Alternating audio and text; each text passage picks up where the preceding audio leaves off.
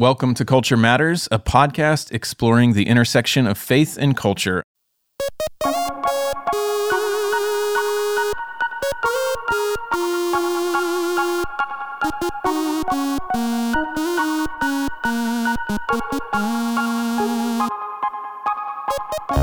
I'm Adam Hawkins, your host, and today I'm here with Jamin Roller, and we're going to be interviewing a very special guest. New Testament scholar Jonathan Pennington is here. We're going to talk to him about really, we want to talk to him about so many things, but we'll try to narrow the focus and talk about his book, Jesus the Great Philosopher.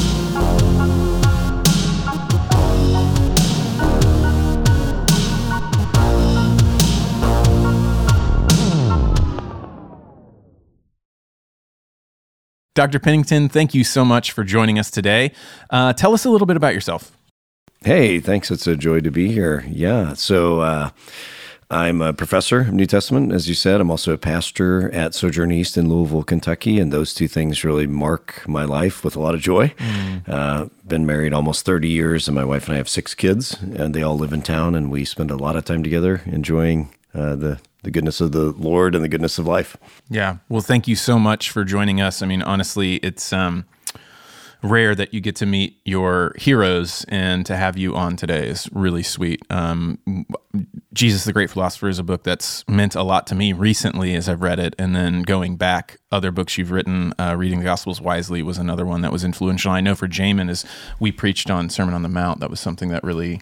Yeah, I don't think you know this, Dr. Pennington, but um, we were uh, wrapping up a series here, a sermon series, and I was wondering what to do next, and I came across your uh, commentary on the Sermon on the Mount, and uh, and that's kind of what made me want to preach mm-hmm. through the Sermon on the Mount. So we did a year in the Sermon on the wow. Mount, and then as we're kind of tying up Sermon on the Mount, we had a couple of smaller series and I'm thinking, what do we need to do next? And then we got to spend some time together at that dinner, and you talked about Jesus, the philosopher, and I thought, man, a wisdom series would be hmm. really wow. helpful. And so we're in a wisdom series right now. And so what you don't know about your time here is.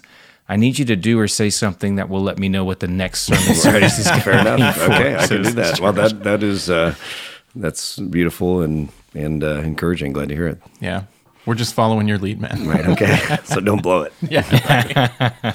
Well, um, yeah, I, I, like I said, we want to try to narrow the focus so that we, it's it's not too schizophrenic. But um, yeah, w- hopefully talk a lot about Jesus, the great philosopher, because that's something that I'm interested in. And I think as we talk about philosophy, as this is a podcast about the intersection of faith and culture, I think this book in particular, as we think about a world that offers so many ideas, um, what was so captivating to me is.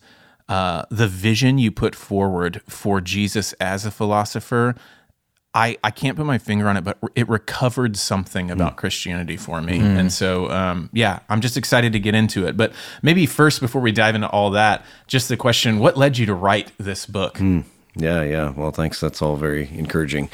Um, yeah, it's been a journey. I often describe it as kind of a, a leapfrog uh, effect in my life that I get interested in something and I pursue it and then it's often resulted in some kind of book. And in this case, uh, the the Sermon on the Mount, Human Flourishing, was a came out of teaching through Matthew and then teaching the Sermon on the Mount, and then quickly realizing I had no idea what the sermon was about and needed to spend quite a few years studying it, and then eventually wrote that book. But it, even as that book was finishing up, it was becoming clear to me like, okay, now I need, now I'm understanding this more, uh, this idea of wisdom and human flourishing, mm. and that the whole Bible is really about this. And so I wanted to write something that kind of put it together in a more accessible way than a commentary sometimes would, and also to look at the whole Bible uh, as kind of wisdom and, and with Jesus as the apex of that. So it really has just been, I feel like when I look back over the last 30 years of my life, I didn't plan anything, it's like I saw the next thing and tried to do it well. And mm. that's about it. And so for the, this is the same way. I just kind of do whatever I'm passionate about next and try to do it well. So, so one of the things that uh, was really helpful for me actually in reading both books is kind of a reminder or this idea that what philosophers do is they help lead people into the good life, right? Or the language uh, of the flourishing life. And uh, I don't remember where, but at some point you make the um, just a really helpful distinction, or, or, or maybe just a recovery of even the idea of happiness, and that there is something of happiness that Jesus offers, invites to, like any philosopher does. That they're they're trying to articulate and help you go into lead you to that life that is happy. And you know, in my experience with that word, as somebody who's been a Christian for a long time, um, and I don't think any it's from any ill intent, but that it would be easy to listen to a lot of Christian teaching and think God doesn't care whether you're happy or not. He just wants you to be obedient. Um, I think that that how I heard it, even like in teenager, early adult years, is you know God doesn't want you to be happy, He wants you to be holy. I think there was even a marriage book that said your marriage is not for your happiness, it's for your holiness. And obviously, all those things were probably really well intended to make an important point, but in that maybe it maybe it's just in my own mind maybe there was an overcorrection and so I'd love to hear you talk about that, kind of the recovery of of the idea that that there is something really important about happiness that Jesus teaches that uh, is important for Christians to hold on to.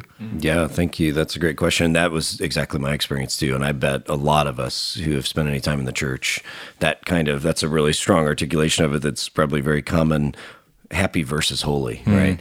And it's exactly that that really drove uh, was a change in my own understanding of the Bible and who God is uh, for us in Christ that really drove the last 15 years of of all this work towards human flourishing and Jesus' philosopher. It's exactly that. And I think for me, um, you know, there are a lot of kind of data points that got connected together. I'm sure I can't remember all of them, various things I read. Um, but I think I just began to see in the Bible um, that you know all of God's commands are for our good. Mm. That God's heart toward us is that we might re-enter into a, a state of Eden, but beyond even. even. There's something even more beautiful than than innocence, which is redemption, mm. right? And that this this this is what the whole Bible's about. I mean, it's where it ends, and and I think one of the places you can put your finger right on it is that even Jesus, you remember what it says in Hebrews that he endured the cross, despising its shame. Why? For the joy set before him. Yeah. You know, I mean, e- even even Jesus is doing things for his own own joy. So I can't remember all the times and places where this that idea began to get chipped away, but it definitely did. I think a lot of it did have to do with studying the Sermon on the Mount and and coming to recognize um, that the Beatitudes themselves are invitations to learn what true happiness is. That's what a macarism is. What's mm-hmm. what beatus means in Latin. It means happy. Mm-hmm. Um, I think the things that have misled us, usually well intentioned again, are the uh, the shallow sense of happiness mm-hmm. that we mm-hmm. have in our culture now. That happiness just means some kind of simple temporary positive emotion mm-hmm. where the deeper idea of happiness even in english and in these other words is more like satisfaction or shalom mm-hmm. and so i think understanding that that is not the opposite of suffering, that in fact, paradoxically, um, the most uh, satisfying and shalom or life giving things are actually the most difficult things, mm. right? I think that's one thing that has this shallow sense of happiness has, has hurt our sense of of that. But I think also, you know, the Bible does talk about sacrifice and taking up your cross and all that. And I think we haven't known how to put that together with happiness. And, I, and again, I think it comes back to that same issue that that really happiness is not the opposite of suffering, or shalom is not the opposite of suffering. That they are entailed together. I don't know if I'm explaining myself very yes. clearly, but here, here's what I think. I think of the movie Inside Out. I think mm. this is such a great example of this, where if you think about the narrative arc of Inside Out, which is really interesting, you know, talking about emotions, the her parents Riley, I think is her name. Her parents want her to be happy and she wants to be happy. And they think that happiness means everything goes well and mm-hmm. the core memories are all yellow, right? And mm-hmm. everything's good.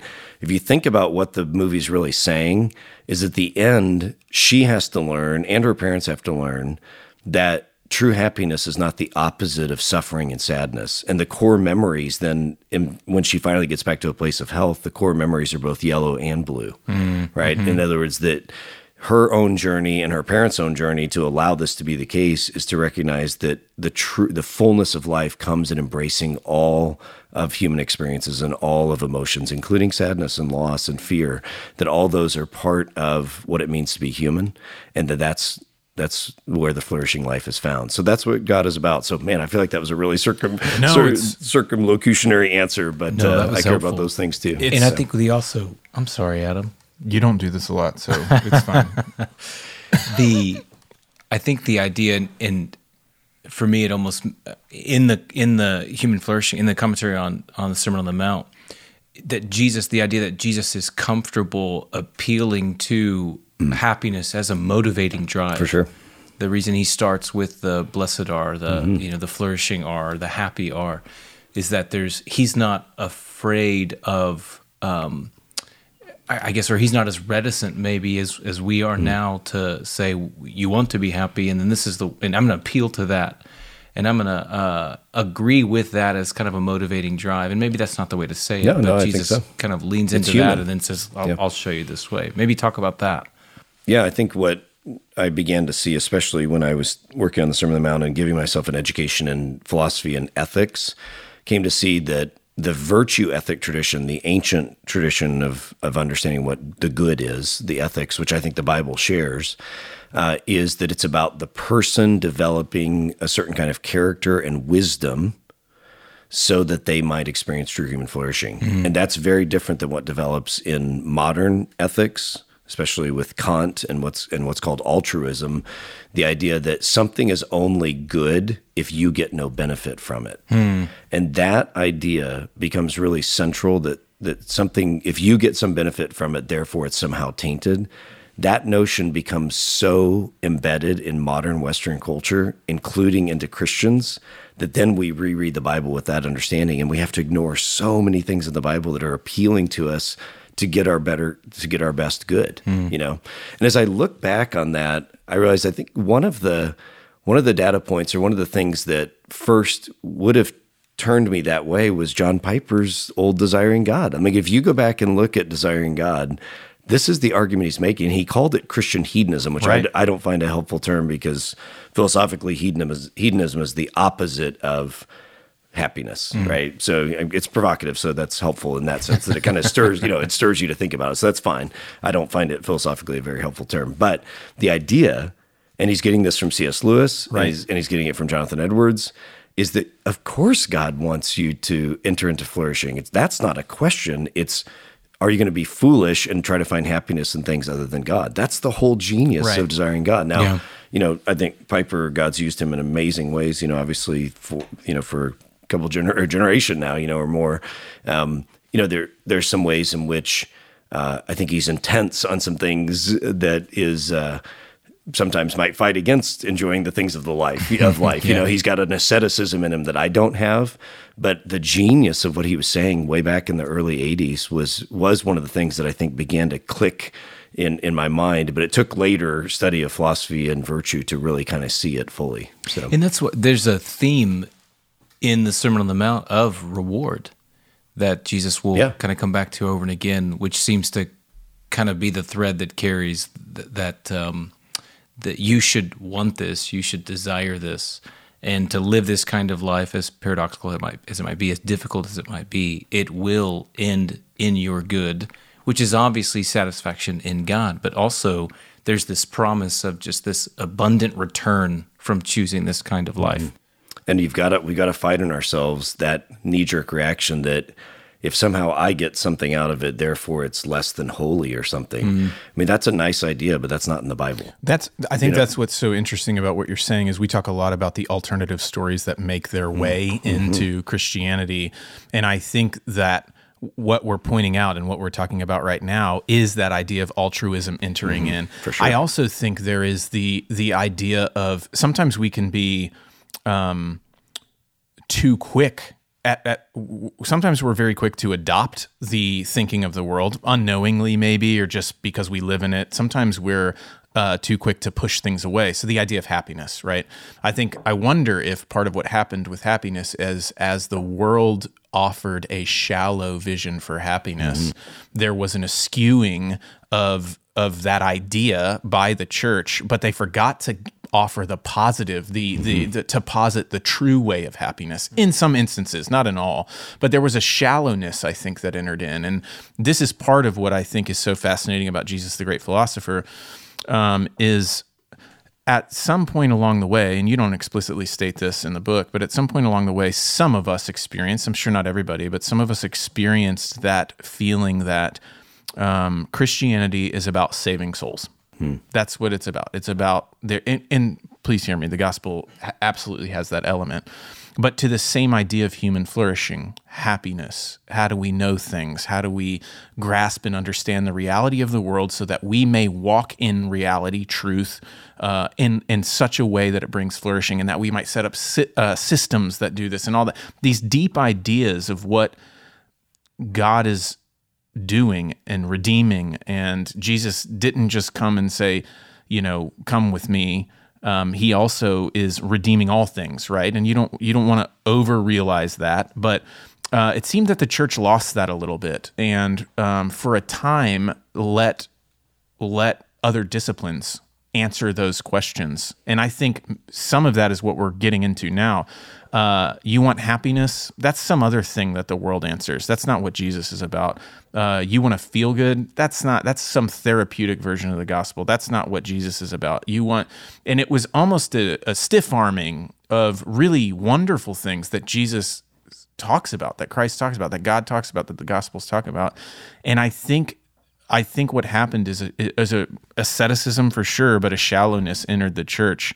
As you are reading the Sermon on the Mount, what drew you to to interact with philosophy? Like how did that come? Because you just you you mentioned it briefly there but i'm curious about like how did you all of a sudden go wow i need to kind of think about kant or i need to think about whoever right? The virtue ethicists and yeah, yeah. Like yeah so i started teaching through the sermon on the mount as a class uh, separately. Like was, I just saw it in the course catalog. I thought, hey, I could teach Sermon on the Mount. I know Matthew, and I very quickly realized I have no idea what I'm doing here. and so I needed to. It began a journey of self education. Uh, and w- one of the things is that when you start to study the Sermon on the Mount, you quickly realize it's it's a whole field of study in of itself. Right. So if I can use the Library of Congress, I'll maybe uh, make some super nerds out there happy. But Library of Congress, BS twenty five seventy five, are all the books in the Library of Congress catalog system for the Gospel of Matthew, and it's a large section, right? Well, I quickly learned that there's a whole other section. What is it? Oh, I should know it off the top of my head. BT 410 or something like that. I could be wrong in that. That is just books on the Sermon on the Mount. I think that's from right? Star Wars. yeah, that that as well. so, but there's there's a whole sec- separate section in the library just on the Sermon on the Mount. Wow. You know, it's hard to imagine any other portion of the Bible that has its own Library of Congress, Congress catalog number that's only a part of a book of the Bible, right? Wow. So, and it turns out it's the, been the most studied and preached on and taught about portion of the Bible throughout the last 2,000 years, starting mm. with the church fathers. So quickly I realized, oh, wow, I'm really in over my head. But then when you start looking at all those books on the Sermon on the Mount throughout history, a ton of them are written by ethicists or written by hmm. moral theologians, would be the older term that the Catholic tradition still uses, which I really like, moral theologians. And so I quickly realized, oh, this is like the primary text that Christians have used to understand what it means to do what is right, what it means to be hmm. moral. And so that led me then into starting to read about ethics. And then quickly I realized, oh, in terms of ethics, I'm definitely on the virtue side. I think this makes sense. Right. And then what the virtue tradition comes from the Aristotelian tradition, you know, so that those were the steps I think that were all happening yeah. Uh, at that time. And so then it all kind of started to click. Um, and it turns out that the way what I'm offering in the Sermon on the Mount and Human Flourishing is not really new. It's mm. the older way of reading the sermon mm. that we have lost, especially as Protestants. Um, because I do think, to get back to what you were mentioning before, I do think we have narrowed the gospel down to being about individual personal salvation that comes through the backward look of trusting in Jesus' sacrificial death. Right. I don't want any less of that in right, our yeah, gospel. Right, That's right, absolutely yeah. foundational to the gospel. But the gospel itself is bigger than that. It's the message that God is coming to, is returning to the world through the incarnation of Christ to reestablish his reign and to bring life and flourishing again, you know, post Eden to it. And, and, you know, so that was even something I was talking about in the earlier book, Reading Gospels Wisely. Right. Like, what mm-hmm. does the word gospel mean? Well, in the mm-hmm. Bible, the word gospel means the good news that God is restoring, returning to restore his reign. So, all of that was leading up to sort of recognizing, yeah, the the message of the Bible is bigger than my personal individual forgiveness of sins. Yeah. It's me entering into a kingdom community through repentance and faith in Christ alone, but I'm entering into a kingdom community, which is the place of where real flourishing is happening. Mm. Right. So it, all, all those things are connected together. But it took me a long journey to kind of put all Yeah. those pieces together. and they and they have to it's two sides of the same coin right a um a view of the christian story that is all about jesus did something for you so that you can go to heaven when you die is going to have less uh, of a foundation to stand on for answering questions like virtue and like ethics and the way i think I, I may be not because i heard it this way and because but I, I think the way that i would have articulated christianity as say like a sophomore in high school is Jesus died for my sins so I can go to heaven when I die, and I really need to be obedient, or else it shows that I didn't really mm-hmm. appreciate what he did on the cross. And there, there are small moments of mm-hmm. truth in that, but what is true and what's articulated in the Sermon on the Mount, and then in your writings on the Sermon on the Mount and Jesus as philosopher, is a story that's just so much more compelling than that. But it feels like for one to be restored, the ah. other has to be restored. That that that the essence of what the gospel is, the good news that the kingdom both both is to come, yes, but it already has begun, and to be invited into um, into a, way of living now. And I thought one of the things that was so helpful in the commentary was your definition of righteousness, because uh, it it just helped. It, felt like an inroad into that, and I believe I might botch it, but righteousness Curious if you got to memorize it. It's a whole way of being that accords with God's nature, will, and coming kingdom. Is that Impressive. right? Um, I, I say whole person behavior that accords with God's will, nature, and coming kingdom. Okay. yeah, yeah. Okay. Can you talk just about that definition a little bit? Sure. I think it's really helpful in tying some of those thoughts together. Yeah, yeah. Yeah, righteousness is a big word in the Bible that, uh, like a lot of big $64,000 words, it's got like different aspects of it. The way Paul uses righteousness, he uses it in a couple of different ways uh, to certainly connected to the idea of imputation that we'd use, but also a lot of scholars would observe that when he says righteousness, a lot of times he's using it like God setting the world to right uh, through Christ, which is really helpful. But the more normal sense of righteousness in the Hebrew scriptures and into, I think, Matthew and James and Hebrews, uh, which are all kind of connected, uh, is the idea of doing what is right. I mean, that, I mean that's the that's the kind of more basic sense of, of righteousness. Yes, if you're asking the question, does doing what is right earn your favor with God? No, obviously no. You know, and that's the kind of issues Paul's addressing. But when you're asking the more normal question of what would what should a human do made in God's image? Well, you do what is right, right? And Yeah. and in fact, when you do what is right, that's the only way you'll experience true life and flourishing, right? And so I think Matthew is using that more normal biblical sense of righteousness to mean doing what is right, as he says in Matthew five twenty, unless your righteousness surpasses that of the scribes and Pharisees, you'll never enter the kingdom of heaven. We as Protestants are quick to inject, oh, he must refer to you know imputation there but it's very clear if you read the sermon in matthew he's not talking about imputation at all. Yes there's an atoning sacrifice of jesus at the end but that's not what righteousness means in matthew. And the whole personness is where it comes out. Like if you if you look in the sermon on the mount and other places in matthew you'll see that the point is that our human tendency is to think of righteousness as just doing external things while not paying attention to what's really going on inside our hearts. Mm-hmm. And so that's where the whole personness of it comes in Yeah. that he's saying, yes, it's good to do what is what you know, good to do the right things on the outside, like not committing adultery and praying and you know, turning the other cheek. Those are good things to do, but if you're doing those things and your heart is not attuned to God, your maker, then you don't re- you're not really righteous. That's mm-hmm. where the whole person behavior comes in. Um, so there's more they could say about I that. I hope that's helpful. It's Yeah. super helpful. And I think to thread it back through what we're talking about, you know, I think what's there's this question of what do you lose when you don't see that? And, uh, you know, to personalize it, I think I'm open with my story of, of anxiety and, and depression on this podcast. We've done, you know, total, we've done big um, season arcs on mental health and other things. But I think going back to this very first questions we were talking about with suffering and happiness, you know, I think one of the things you lose is the idea of how to live in this world. So if if if if it's all about We don't have to obey the law anymore. Jesus died for our sins, imputation, and now we can go to heaven.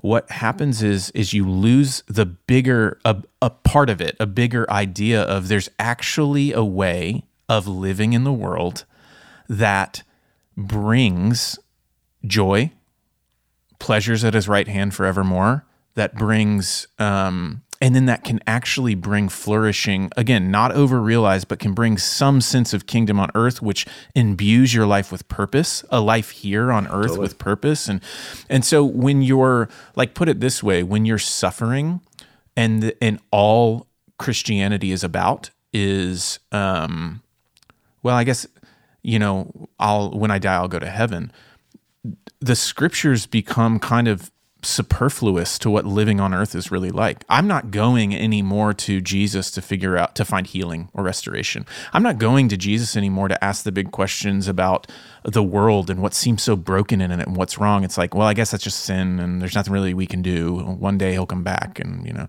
And I you just lose a depth of life.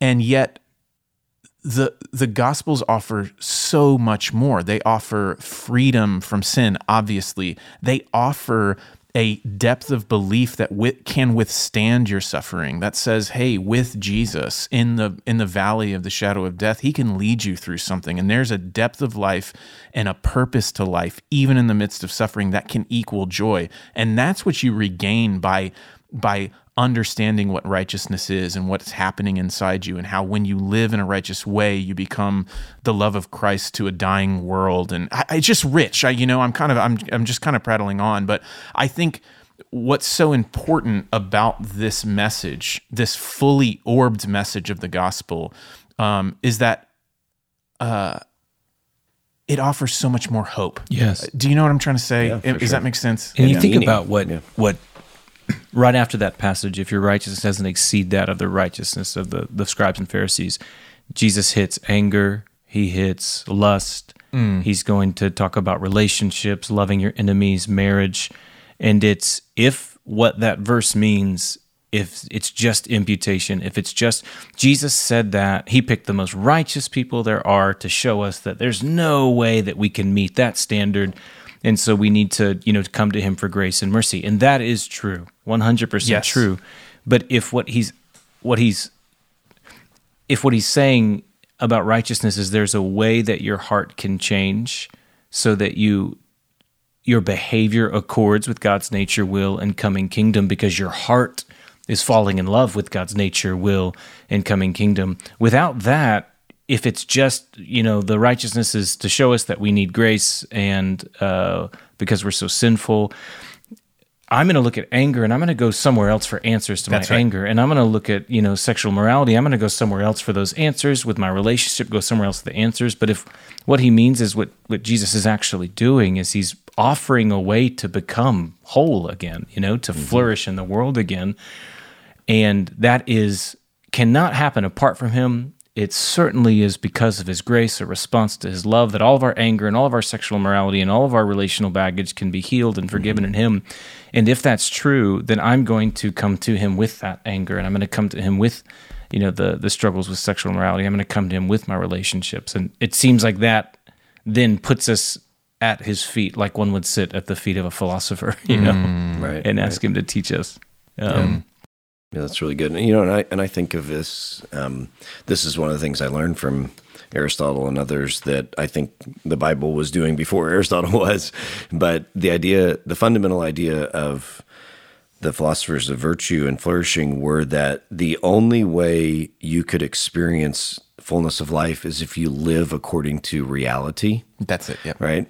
And so mm. this is why there were all the different view- theories that Aristotle and everybody had about atomic theory and what's the nature of a horse? Is it a you know culmination of a bunch of characteristics, or is it some form that is an ideal? That all these kind of metaphysical debates that you think philosophy was about. The reason they did all that stuff in the ancient world is so that they could figure out what the nature of reality was. Mm.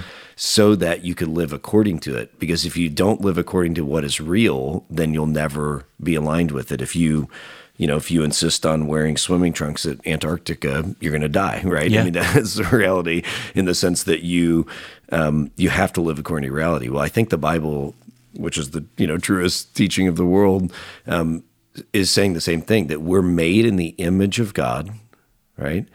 And that means the only way we're in the world that He has made, and so the only way we're going to be able to live in this world and in relationship with each other and relationship to God, if we're living according to reality. Mm. And that's what the whole Bible is about: is saying, here's the reality. So live this way rather than what your flesh and the world and the devil tells you. Live these ways because that's the only way you're going to find life. I mean, mm-hmm. it's it's lining up. It's like someone who insists or maybe I, I, was telling you guys before we started that I have a new car for the first time in my life and it's got lane assist, right? Right. And it's even got some auto driving features, but just lane assist. It's been very interesting. It's a little annoying when I'm trying to jam out to my Taylor Swift and it beeps at me if I'm, if it, beep, beep, beep, you know, if I'm out of it. But lane assist, you can think of the whole Bible as lane assist, mm. right? Not, of course, I know what we need to rightly say is that you're not earning your favor with God. Of course, not all that, but the Bible is keeping us in the lane so that we don't drive off the yeah. cliff, right? I mean, right. that's a good thing. Right. And that's a gift. That's the invitation.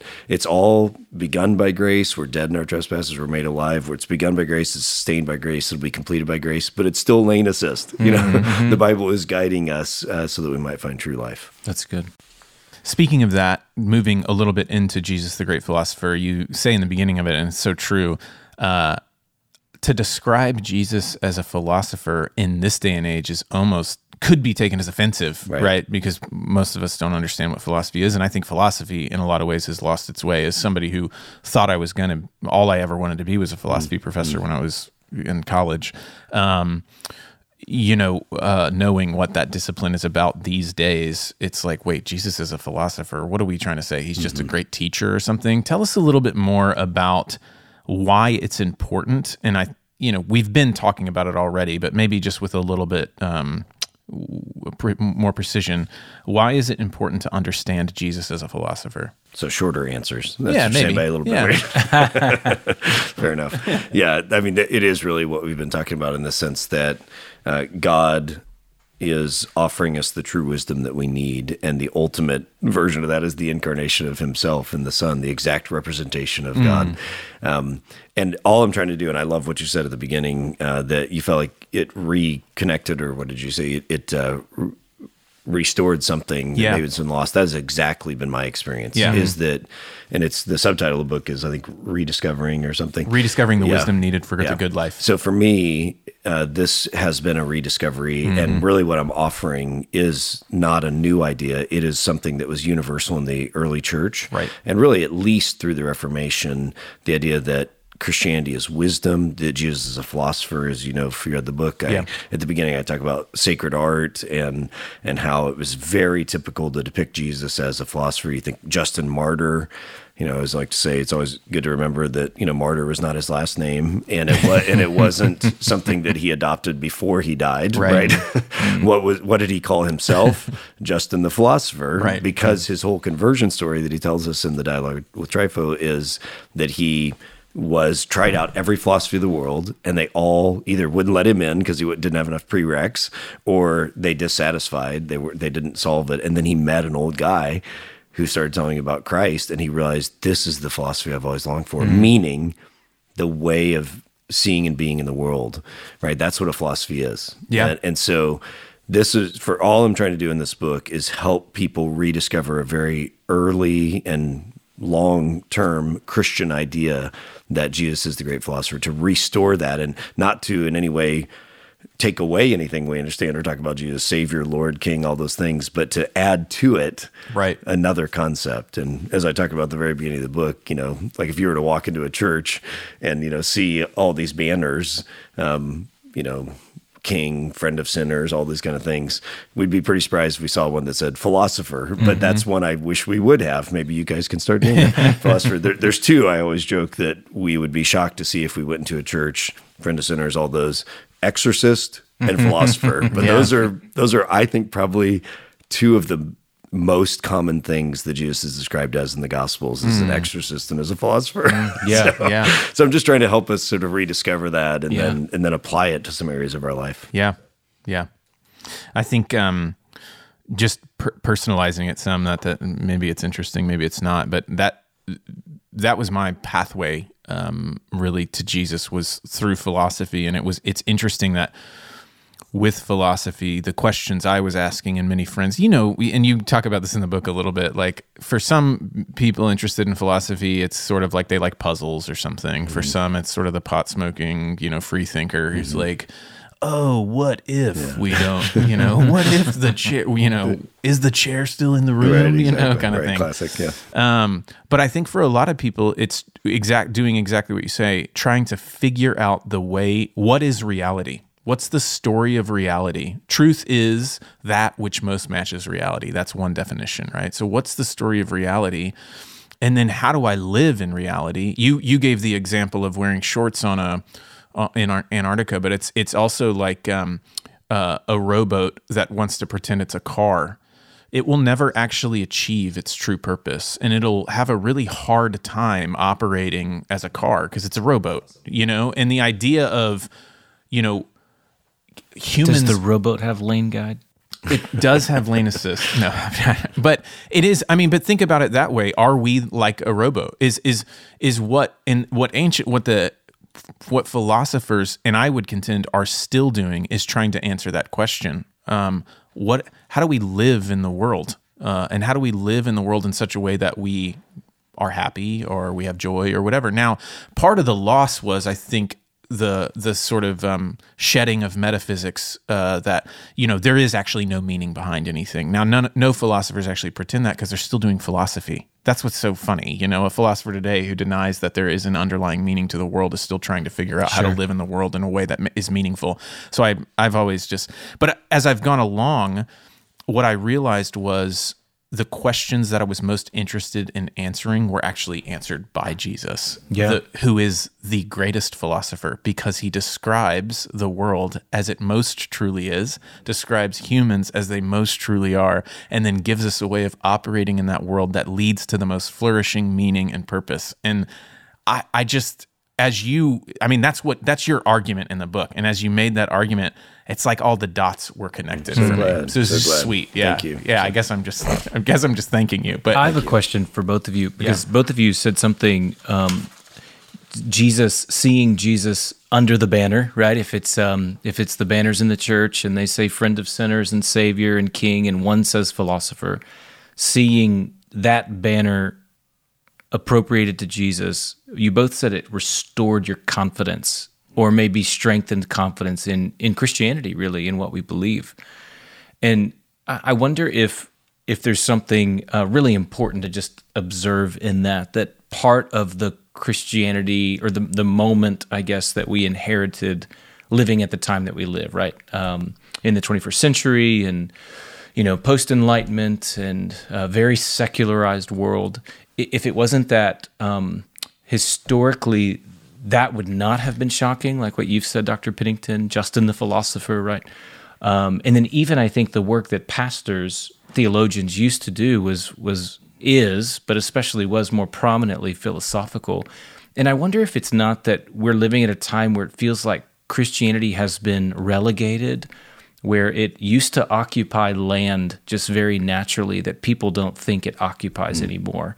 Maybe that's the wrong way to say it, but it's like I um you know, I I know where to get my financial wisdom from, and I know where to get like my health and physical wisdom from, and I know kind of how the like uh it we've been deceived in in into believing that Christianity actually doesn't answer that question that this is the way to see and be in the world that leads to your life being most full and most satisfying and it just it it feels really important i'm thinking even in in in kind of the false um the way that that maybe the culture would pit faith and reason against one another.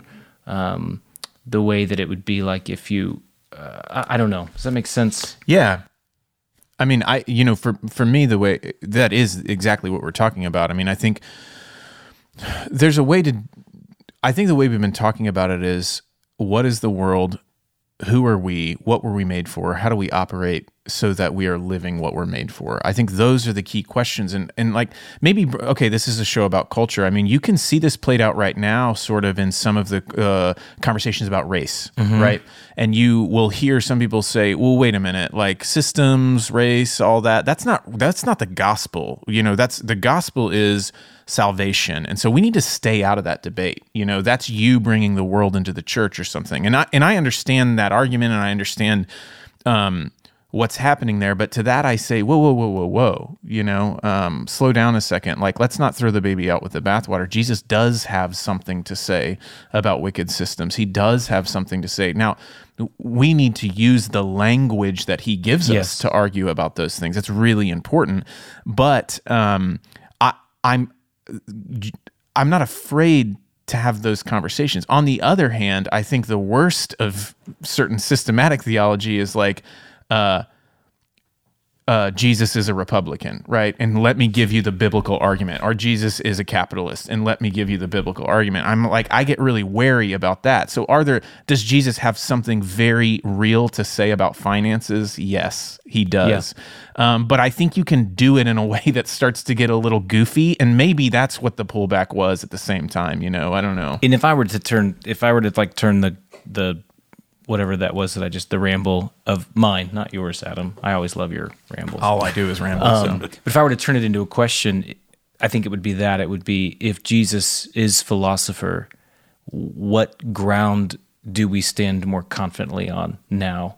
That maybe what what kind of um, when you talk about it restoring almost a, a sense of uh, surety and confidence in Christianity, if we were to name kind of the areas Yeah. that that um, that that has been true for you for, what would what would those be?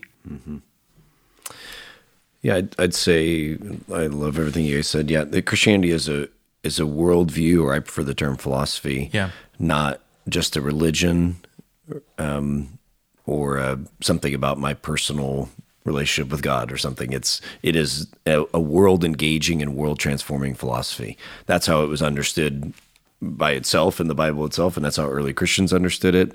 I love uh, the term politeia, which is one of the ways that Chrysostom and other people describe Christianity. It's a a whole it's a hard word to translate exactly but it's like politeia means you can hear the word politics are in it but that's too negative it's it's like a whole vision for how to structure and be in society as a community of people. Yeah. we, we don't have a word exactly for Right. that you know. But that's that vision of christianity i think is what has been so transformative for me. You could also talk about it in t- terms of kingdom which you know citizens church is very kingdom theologically oriented. Um, and this this is i think another way of talking about it that christianity is about god's kingdom on earth mm-hmm. Mm-hmm. both engaging with and transforming the world by inviting people into the true life that is found only through jesus christ you know. But so the you know the door into the kingdom is cross shaped but mm. it's a door mm-hmm. and it's into a new community of mm. people right. And and so this is it's a low door. It's a very low cross you know that you have to be humble to get into. But what you're getting into is this new community that sees itself as the true community of the people of the world that is out outward focused inviting people to come in. You know so for me that's it's just kind of deepened and strengthened and expanded that whole beautiful vision hmm. that the christian faith is a is a whole philosophy. Yeah, yeah. I'm, I'm not going to say it better than that, but for me, I think it is just that um, the depth, the beauty. Um, you know what before felt a little thin. Maybe all of a sudden got really robust, less reductionistic. Before, when I'm going, man, I don't, I, I'm depressed. I guess I need to get on medicine, which I am on medicine. I tell everybody that. So I'm not, you know, I'm, I'm absolutely, that's a common grace, but it's to say, oh man, Jesus actually cares about that. Yeah. And if I live a certain way, I can actually live in a way where I maybe my favorite phrase is from that Jean Bethke Elstein, Elstein. I don't know how to say her name well, but she was a uh, professor at University of Chicago. I've talked about it a lot. She had polio as a kid. It returned when she was older, and she talked about healing coming in the absence of a cure. And I've uh, that's I say that all the time. It's that um, knowing Jesus does not mean that I don't have anxiety anymore, but it means that my anxiety now can turn me into a sage. It mm. means my anxiety now can show me something about living in the world that makes life worth living and really beautiful. Um, it means that the suffering we face every day or whatever, when I feel, when my son comes home and says, somebody made fun of me or my friend said this about me, I'm not like, well, when you die, you'll go to heaven. You know, it's like all of a sudden I can say, you know, Jesus cares about that. And he cares about that in a way, not just to say, well, he's sad alongside you, though he is, but hey, did you know when he said that to you, there's something really beautiful that he wants to communicate to you in that, right? Do, do you hear the depth and beauty in that? And that's what I meant about recovering. It's like, somehow Christianity became so much more beautiful when I knew that I could look at the things happening in the world and in my own life and realize that Jesus had a way of of of categorizing and shaping and speaking into it and it just everything went from black and white to color. Mm-hmm. Do you know what I Your mean? Wizard Yeah. of Oz moment. Yeah. Right. Yeah. And if I could come at it another way as well, in terms of thinking of the couple of the losses. So philosophy changed. Philosophy became about esoteric Yes. discussions, some of which are I find very interesting. I, I love epistemology and I Right. love reading that stuff, but it but it it limited its its effect uh, in the modern period, and it didn't become a whole life thing. So philosophy becomes a department in a university, not a way of inhabiting the world. So that's a loss. And at the same time, especially in the West, and especially really only in the last seventy five years, we've had the I call it the Scrubs effect or the MD effect. That if you were to ask somebody in modern Western civilization, who's the most important person in society? I, bet most people would say a medical doctor. They'd say a mm. doctor, mm-hmm. right? That's a major, major change in human history. Um, that is that, and it's probably especially true in, uh, in the United States. That we have now come to value the people who have a very limited worldview. I'm not very thankful for doctors, you know. Yeah, I mean, I am, sure. but it's a very limited worldview and it's a skill set that is super limited and doesn't tell you how to really live, doesn't tell you how to be satisfied, doesn't how you, how to have a good marriage or parenting or all the things that relate to your God who created you. None of that. But we've come to value that particular occupation as opposed to a pastor or even a professor, which would have been more valued Yeah. in most societies, um, and still is probably in Europe, I would think. We've come to value that particular occupation because, with the addition of amazing technology, which is remarkable, and medicines, we're actually able to eliminate or minimize a lot of physical pain and, and psychological pain. You Mm-hmm. Right, know, I mean, I'm right. a believer in psychological medicine as Absolutely. well. And that's all good. But that shift means that it shows a shift in our culture that what we value most now is avoiding pain, That's Yeah. it. avoiding pain and prolonging death. and that's a purpose shift. Uh, I think, and in a you know, if you pay attention to any of the statistics right now, it's also not working. I mean, it's Right. the the medical and technological advancements are working by way of keeping people alive, but they're not working by way of of giving people a sense of satisfaction. And um, it's just the the the irony of that that it's and it seems like and we've talked about this in our wisdom series it seems like part of what's happened is we've we've realized that even in all of our advancement in all of our technology in all of our information overload none of that amounts that might amount to keeping us alive longer it doesn't amount to making us immortal and that makes us freak out Or making us happy. or making us happy. yeah. Th- Something interesting about um, that came to mind when you're talking about the the most important kind of person in society, and maybe it, that used to be a thinker, right, or that used to be a professor, Pastor, a professor, yeah. Um, I was reading through. Uh, Alister McGrath has the C.S. Lewis biography, and he talks about how misunderstood C.S. Lewis was and how he kind of always operated on an island in whatever room that he was in, but especially in his time at uh, Oxford. That the more that, and, and part of that is because he um, he didn't just stay in academia. He didn't just write academic works, but he intentionally wrote for the common person. Obviously, the the Narnia that he wrote, and and and then even just the books that he wrote for the for for the guys like me to be able to read and understand. And what happened is is that kind of invited scorn from his colleagues. They couldn't understand why he was writing, you know, common books or common works and those kinds of things. And so it made me while you were talking, it made me and maybe there's not an answer to it. It just made me wonder if that's not like um, a two way street in some ways. If, if maybe something about society, culture believes that those higher thoughts or that higher academic work is only for a very small margin of the population.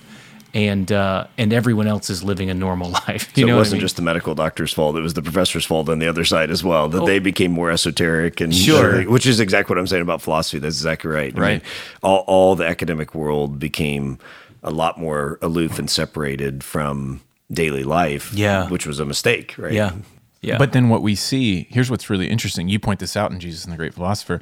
So what what you're describing is what's called the public intellectual, right? And so we, you really saw this really early on, and we're going in a different trail a little bit for a second, but you really saw this early on. Guys like uh, John Dewey, who's a philosopher, uh, an educator, and all these kind of things. Whatever you feel about him, he's on radio shows. He has the ear of presidents. He's talking policy. He's he's in the language and and he's in the culture this is a public intellectual. And as you go further on, as things become a little bit more esoteric, as you have the sort of avoidance of pain and th- these kind of things happening, people really thought in some ways this has been talked about that the public intellectual died that mm. there is the last bastion may have been like documentary films or something like that it, for a while it was books the novel writer or something and then that's kind of gone away but what you've seen especially with the advent of podcasts ted, TED talks, talks all yeah. that who's now we are starved for this and you mentioned in the book a guy like jordan peterson there are mm-hmm. there are a dime a dozen now these kind of thinkers who are trying to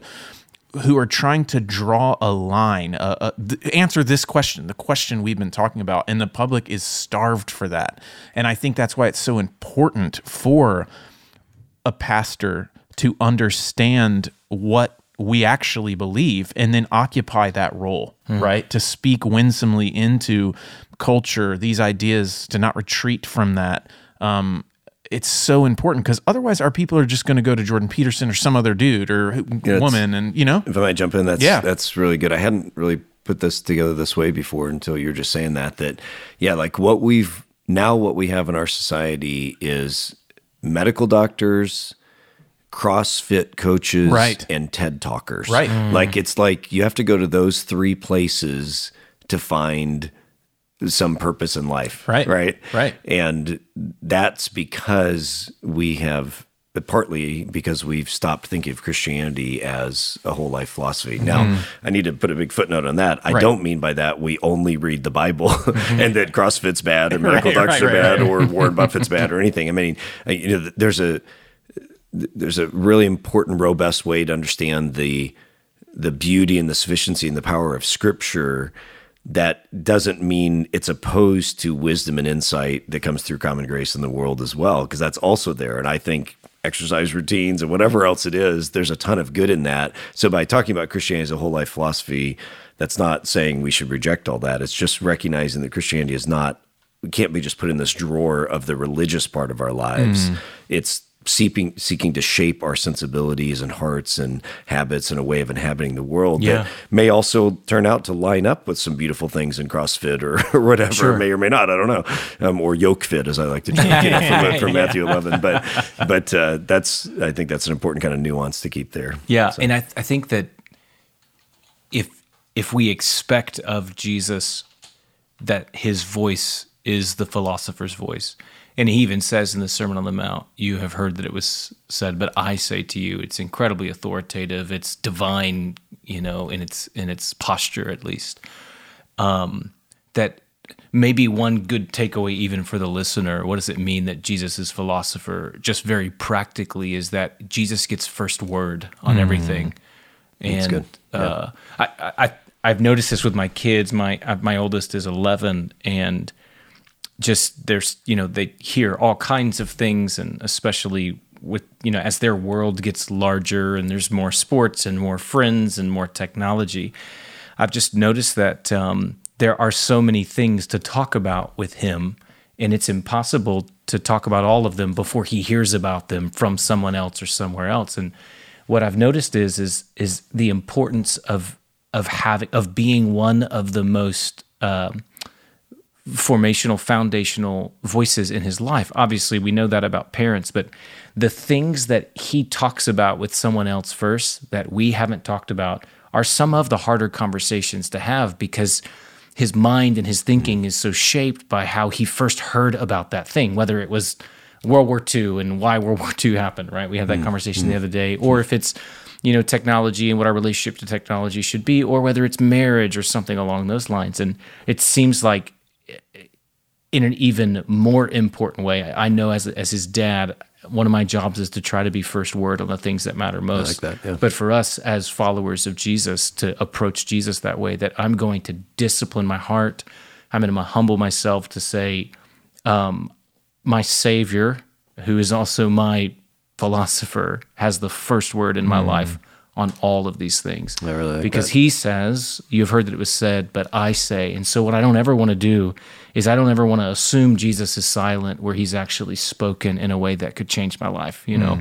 Um, and so, I'll, I'll, I'll render to him the, the first word on, on ever. And I would rather assume that Jesus has an opinion and be wrong than assume he doesn't and be wrong. You know, it just feels like if I'm going to, if I'm going to err on one side, it's that Jesus actually cares what kind of gym I go to, or or as trite as that might be. I, I, yeah, or to get more, you know, think about TED Talks again, like Brene Brown or something. I mean, it's good stuff, Right. You know, there's Yeah. so many good. I mean, I, I feel ambivalent about TED Talks overall because they the the nuggetizing um, effect of them means that they are like a chicken McNugget, you know, rather, Yeah. rather than uh, than a full course Italian meal, you know, or Yeah, something. yeah. So that includes chicken. Uh, so uh, there there is a problematizing of thinking that we could get this sort of like life transferring wisdom in 18 minutes or Right. whatever it is. But you know, the strength of them is that you do get access to some really good thoughts. Um, and so it's not a rejection of that. It's just a recognition that in our culture that we have sought these alternative gurus now because we've stopped thinking about our faith as having something to say about those things. So yeah. Well, speaking of first word, Dr. Pennington, we want you to have the last word on this podcast. So, um, how can we access the full course meals of what you have to offer? Where where do we need to go? Um, you know, uh, you have written uh, great books. Jesus the Great Philosopher available wherever there are books, but are there other resources or ways that we can uh, access your voice and what you have to say on these topics? Sure, sure. Uh, thanks. Yeah, it's been a delight to talk with you guys. I do have a website, uh, jonathanpennington.com, Great. that includes um, links to books as well as I, I'm, I preach and teach a lot. And so there's links to the podcast, the Human Flourishing Podcast, Great. that is, is a record of, of uh, most of the things I say in public and then Yeah. other books. So, yep. you have your own podcast. Uh, yeah, it's basically just a record of all my speaking engagements Okay. when I'm out place. So I'm not on there interviewing people, but when I'm, you know, preaching or teaching Yeah, and what's Yep. it called again? Uh, the Human Flourishing Podcast. I didn't know about this. Well, he had another podcast too. Yeah, Cars Coffee Theology, which Very good. is- I haven't done any episodes in a couple of years, but that was tons of fun. Yeah, Yeah. so you can find that on YouTube, Cars, or on on podcasts as well. Cars Coffee Theology, where I ride around in my old RX-8 and talk with good friends about their good books. So That's amazing. Super cool. Yeah. Well, Dr. Pennington, thank you so much. And, you know, they say uh, never meet your heroes, but uh, you've proven that wrong. So appreciate it. Because you lot. didn't meet me, or didn't meet you. And, uh, no. yeah, so great to have you. Thank you. Thank you for listening to Culture Matters. This episode was recorded and edited by Chris Sterrett and produced by Chris Sterrett and Chelsea Conway. One of the best ways you can help others find our show is to leave us a review, unless it's a bad one. So please take a minute to rate us. We would love to hear from you. Another good way to interact with us is by following us on Instagram and by supporting our patron page at patron.podbean.com slash culture matters. See you next time.